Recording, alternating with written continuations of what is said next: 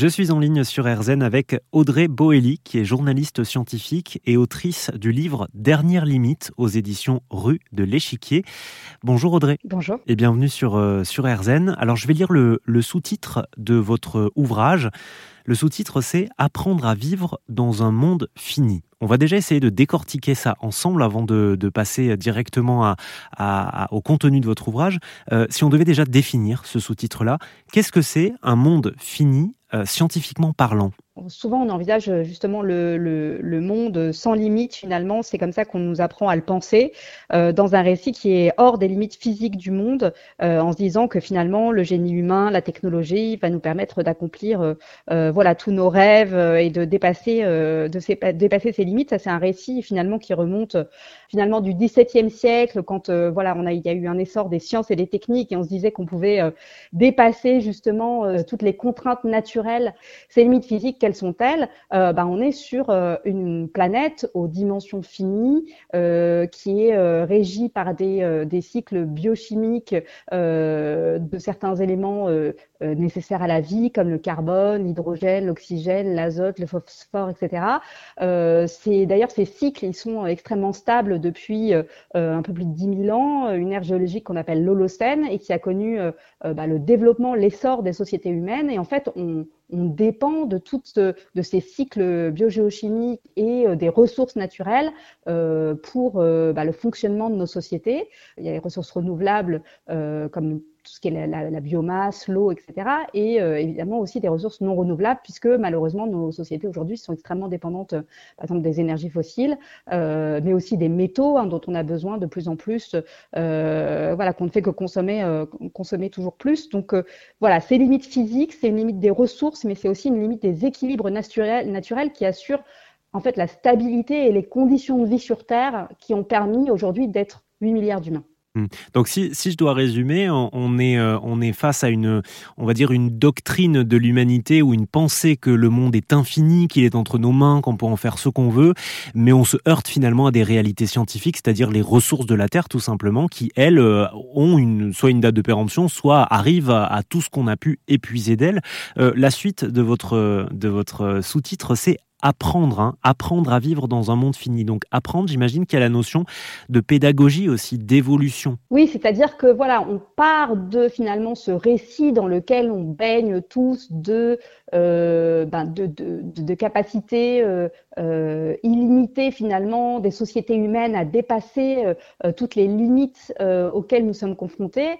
on voit bien que ce n'est pas le cas et, et, là on commence à le sentir très concrètement hein, avec aujourd'hui six limites planétaires sur neuf sont dépassées. Donc évidemment la limite dont on parle le plus, c'est le climat. On va aujourd'hui vers un monde à plus 3 degrés, qui est déjà une menace en soi euh, pour, euh, pour les sociétés humaines.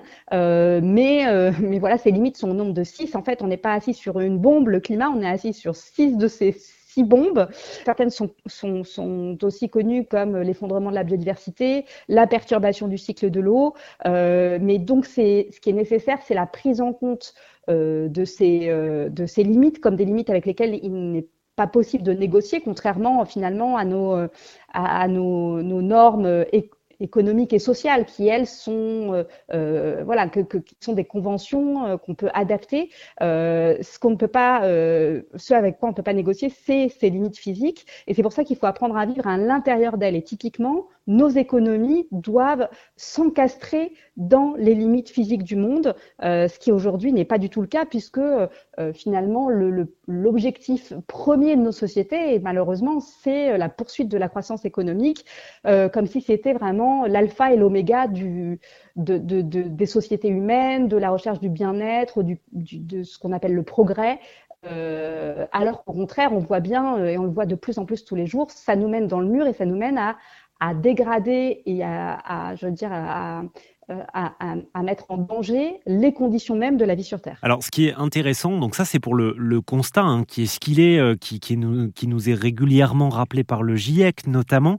Ça, c'est pour le constat. Mais ce que je trouve moins intéressant dans votre livre aussi, c'est que vous avez donné la parole à des experts, des expertes de tous les domaines, hein, de la climatologie à l'économie, euh, pour essayer de voir euh, les solutions scientifiques qui existent. Et il y a une phrase que je vais vous lire, qui est la suivante il y a assez de ressources encore disponibles et de technologies sur la planète pour offrir à tous un niveau de vie décent et une société équitable si nous faisons les changements nécessaires.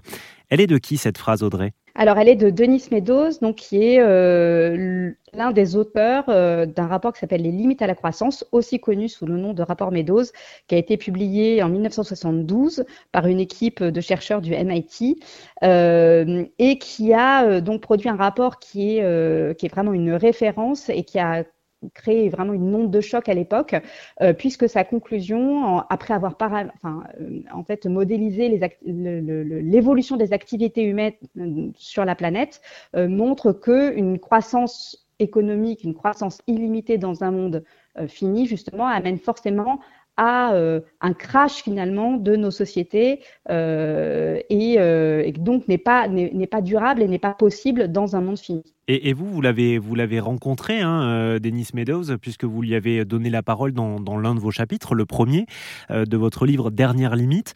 Euh, quel est son regard à lui 50 ans après, notamment sur ce qui peut encore être fait? Alors, ce qui est intéressant, effectivement, c'est d'avoir sa vision 50 ans après ce rapport. Déjà, ce rapport montrait que si on faisait un autre choix que celui de, la croissance, il était possible finalement de vivre dans les limites finies du monde tout en euh, en maintenant finalement euh, un bien-être des sociétés humaines. Pour cela, il était nécessaire de stabiliser notamment la croissance économique.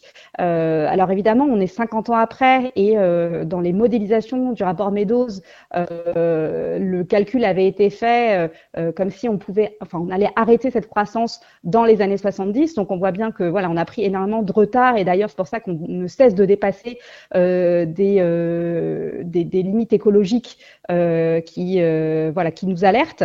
Euh, mais aujourd'hui, ce que dit Denis Meadows, c'est que bien sûr, il est encore possible d'agir. En fait, il n'est jamais trop tard pour agir. Hein. C'est ce que disent les, climatologues. Chaque dixième de degré compte. et que donc, aujourd'hui, si on change nos priorités, si finalement on se pose la question de, de quoi on a vraiment besoin, et qu'on concentre les ressources sur ces besoins fondamentaux et qu'on partage équitablement ces ressources, finalement, euh, il en reste assez et grâce à, aussi aux technologies existantes pour arriver à euh, assurer le bien-être des sociétés humaines. Et je terminerai, Audrey, par une citation que je tire de votre épilogue, je crois. Au-delà de nos petits gestes quotidiens, les possibilités d'agir sont nombreuses. Voter, s'engager en politique ou dans une association, lutter contre un projet écocide à côté de chez soi, faire évoluer son entreprise, changer de métier, à nous de relever ce défi. Eh bien, j'ai envie de dire, euh, on se retrouve les manches et on y va. Merci Audrey Boellier euh, d'avoir partagé ce moment avec nous sur RZN Radio. Merci à vous.